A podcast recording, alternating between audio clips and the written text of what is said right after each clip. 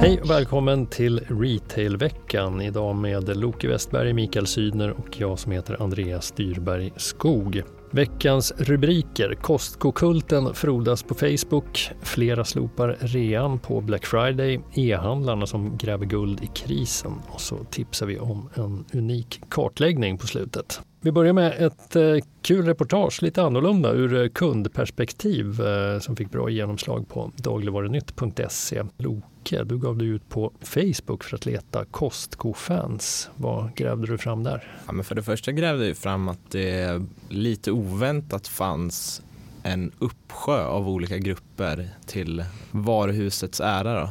Där det var allt från ja, 500 till, jag tror den största gruppen hade 40 000 medlemmar nästan.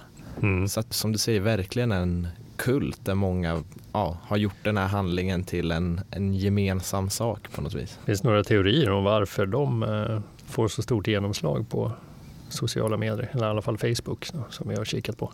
Teori och teori, alltså det man ser i de här grupperna, det jag har gjort lite vallraffande är väl att eh, de är ju kända för sina de här enorma reorna när de väl liksom sätter ner ett pris och kan det pågå bara en dag. Mm. Eh, så att grupperna har kommit till mycket av det att när det är en specifik vara som är nedsatt då är det någon som lägger ut det i gruppen och så kommenterar tio andra att oj, då åker jag ner och, och köper mm. den här varan. Den liksom aktualiteten och, och det akuta finns väl inte på andra ställen eftersom att där pågår reaperioderna i ett par veckor eller mm. sådär. Så det är väl min teori. Det är som en marknadsföringskanal, inofficiell marknadsföringskanal nästan för Costcos eh, budskap och kampanjer med andra ord. Verkligen. Ja, de har ju fått otroligt genomslag som sagt. Eh, försökte jämföra men hittade egentligen ingen annan enskild butik med undantag för GKs då, där det förstås finns eh, massor med grupper där folk reser från hela landet för att handla och letar tips i de här grupperna. Men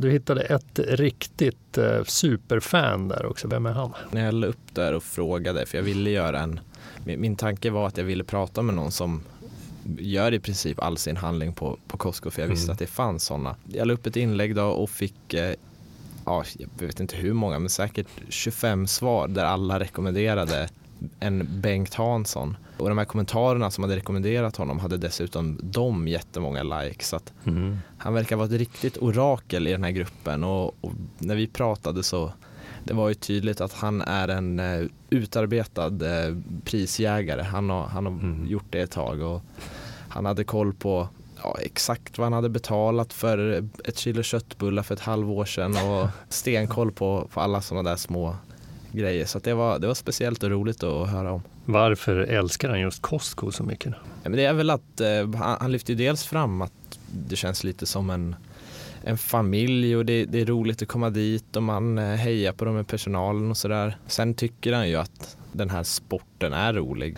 Han gillar att uh, åka dit någon gång i veckan sådär och, och se att den här hyllan har de smält upp och, och den här, så mycket rea på den här varan och så jämför han det på, på nätet och ser vad olika e-handlare erbjuder för pris för samma mm. produkt och sådär.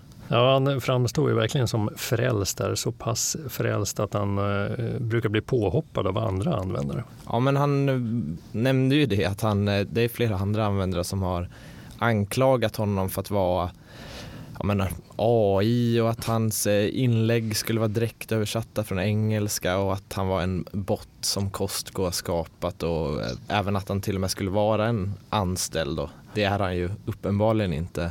Och han grävde ju lite djupare i det där också och, och, såg att vissa av de här som anklagade honom för det här, vissa jobbade på ICA och någon var butikschef på Coop och sådär. Mm. Så det är väldigt lustigt att eh, han sa det att jag tror att när Costco öppnade så upplevde många en konkurrens sa han. Mm. Ehm, och det här är väl kanske ett tecken på det. Andra är helt enkelt lite avundsjuka. ja men det kan nog vara så. Vad säger ni då? Har ni handlat på Costco? Jag har inte varit där eh, överhuvudtaget. Nope. Nej, jag har inte heller, men eh, jag har väl tänkt att jag ska få tillfälle att prova det någon gång. Det, det verkar vara en annorlunda shoppingupplevelse. Kan man åka dit och bara bli medlem vid dörren sådär? Eller?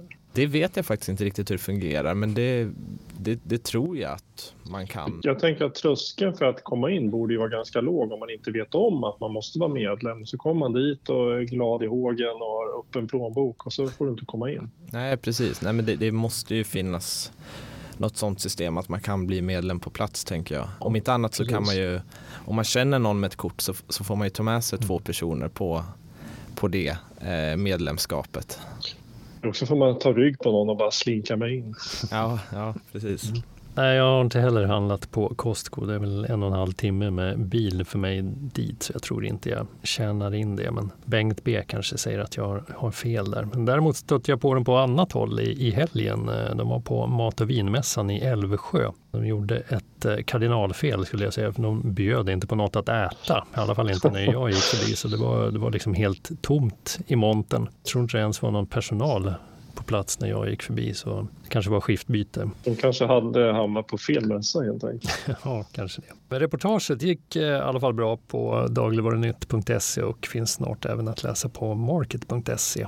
Nu ska vi fortsätta fokusera på pris för eh, Black Friday närmar sig och Eh, för många är kampanjen redan igång. Eh, det märks också på market.se där flera artiklar bland de mest lästa handlar om just Black Friday. Senast igår onsdag körde vi vår enkät med 12 toppchefer i handeln som talade ut om årets kampanj. Vad eh, läser du mellan raderna i deras svar, Mikael Sydner? Ja, men det var ganska intressant. Man kunde se en viss polarisering här, trots att vi faktiskt... Vi pratade ju inte med 30-40 pers här, utan det var ju som du sa, bara en handfull och det är, det är ganska spretiga svar vilket var lite spännande. En del är inget speciellt alls i år utan pratar snarare om att undvika köphets och det går väl lite hand i hand med den här växande trenden att inte köpa något alls eller köpa second hand. Medan andra då traditionellt går all in och ser det här som den kanske viktigaste försäljningsperioden på året. Då. Och sen, sen kommer det också fram att man tror att det blir en något sämre Black Friday eller Black Week eller vad man nu vill, vill kalla det för än, än tidigare år. Men samtidigt så betonar man att många kommer att passa på att fynda så det är lite, lite dubbla budskap där.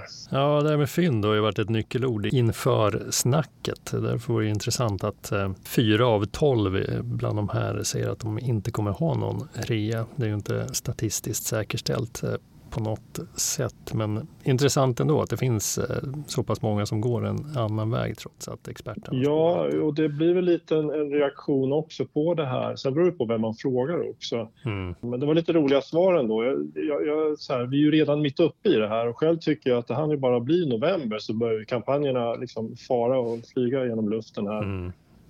Det är ju som Sofia Valentin, delägare i Joy, säger i enkäten. Det känns som att det har varit Black Friday varje dag i år, för det har varit mycket kampanjer överhuvudtaget.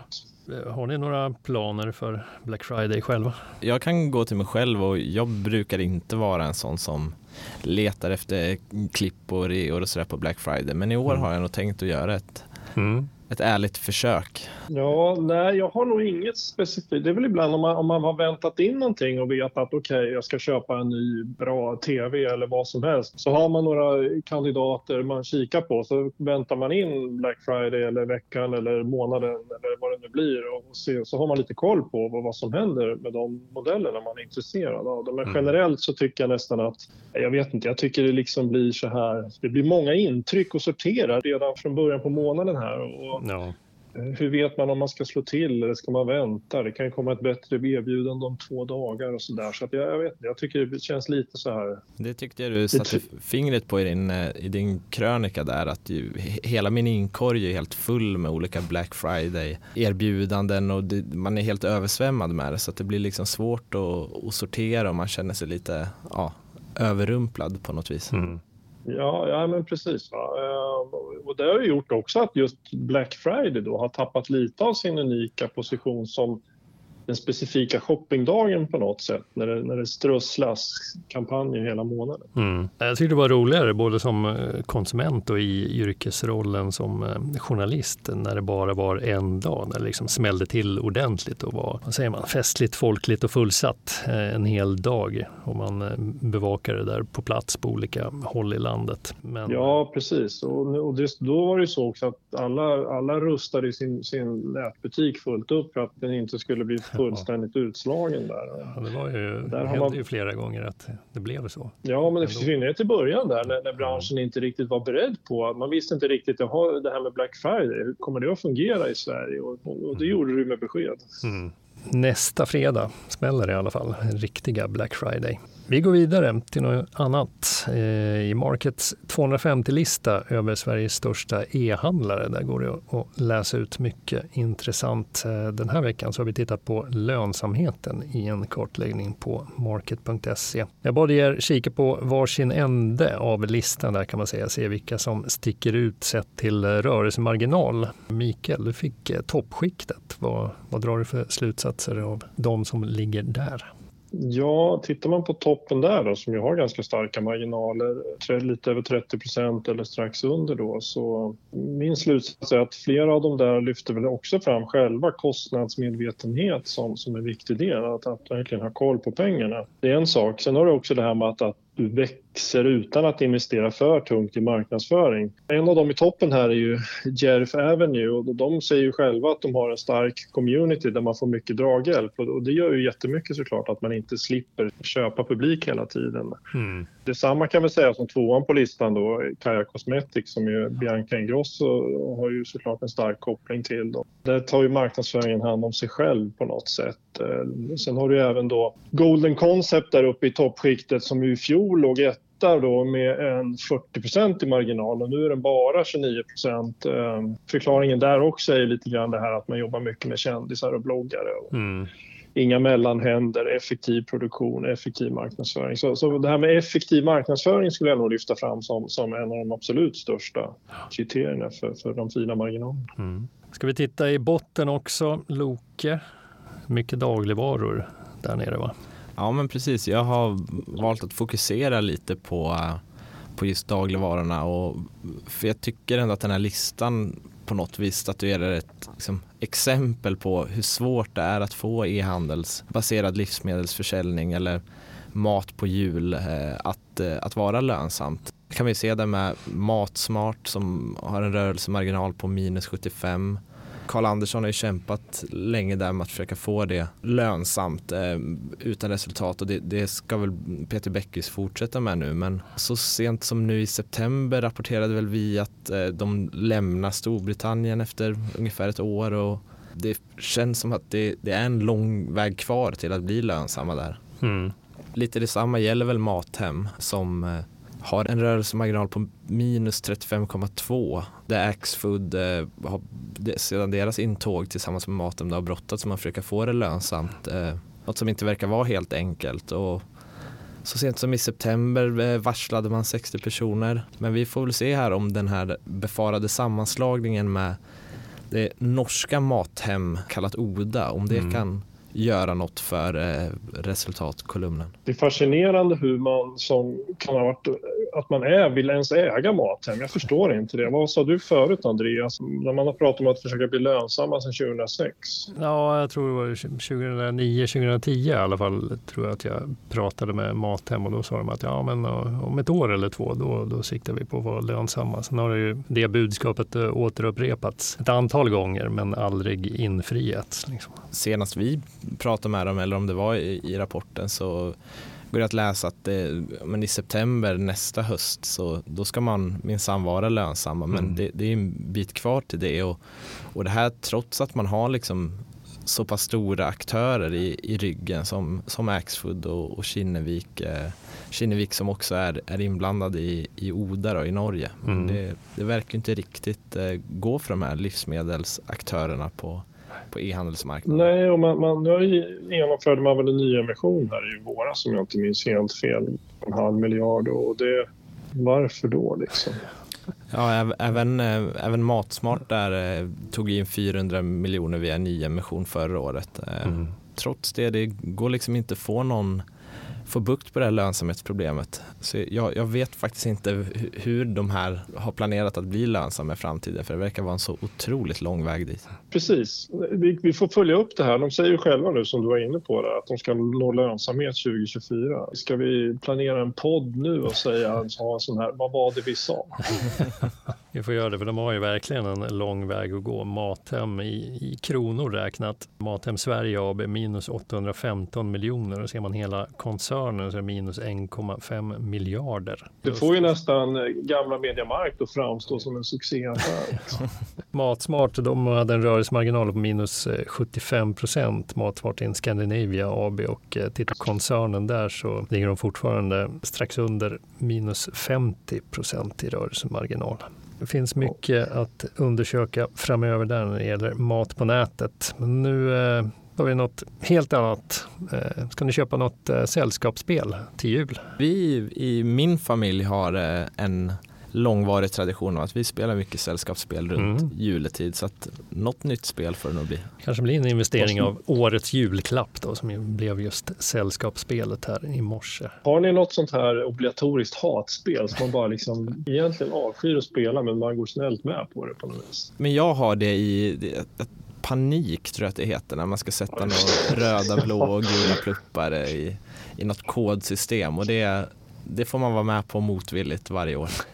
Ja, precis. Jag själv har jag väl liksom, klassar väl Monopol som ett sånt spel. Tycker att det finns roligare saker att spela än just det. Ja, det är tråkigt med sådana spel när man bara väntar på att det ska ta slut. Och Monopol, det kan ju dra, dra ut på tiden.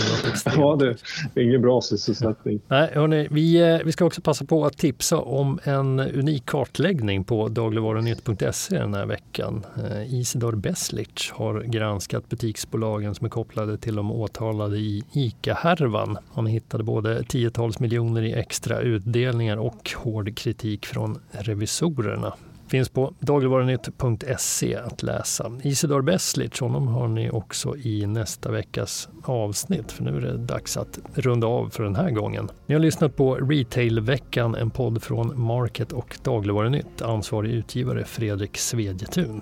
Vi hörs. Hej då! Hej då! Hej då, hej då!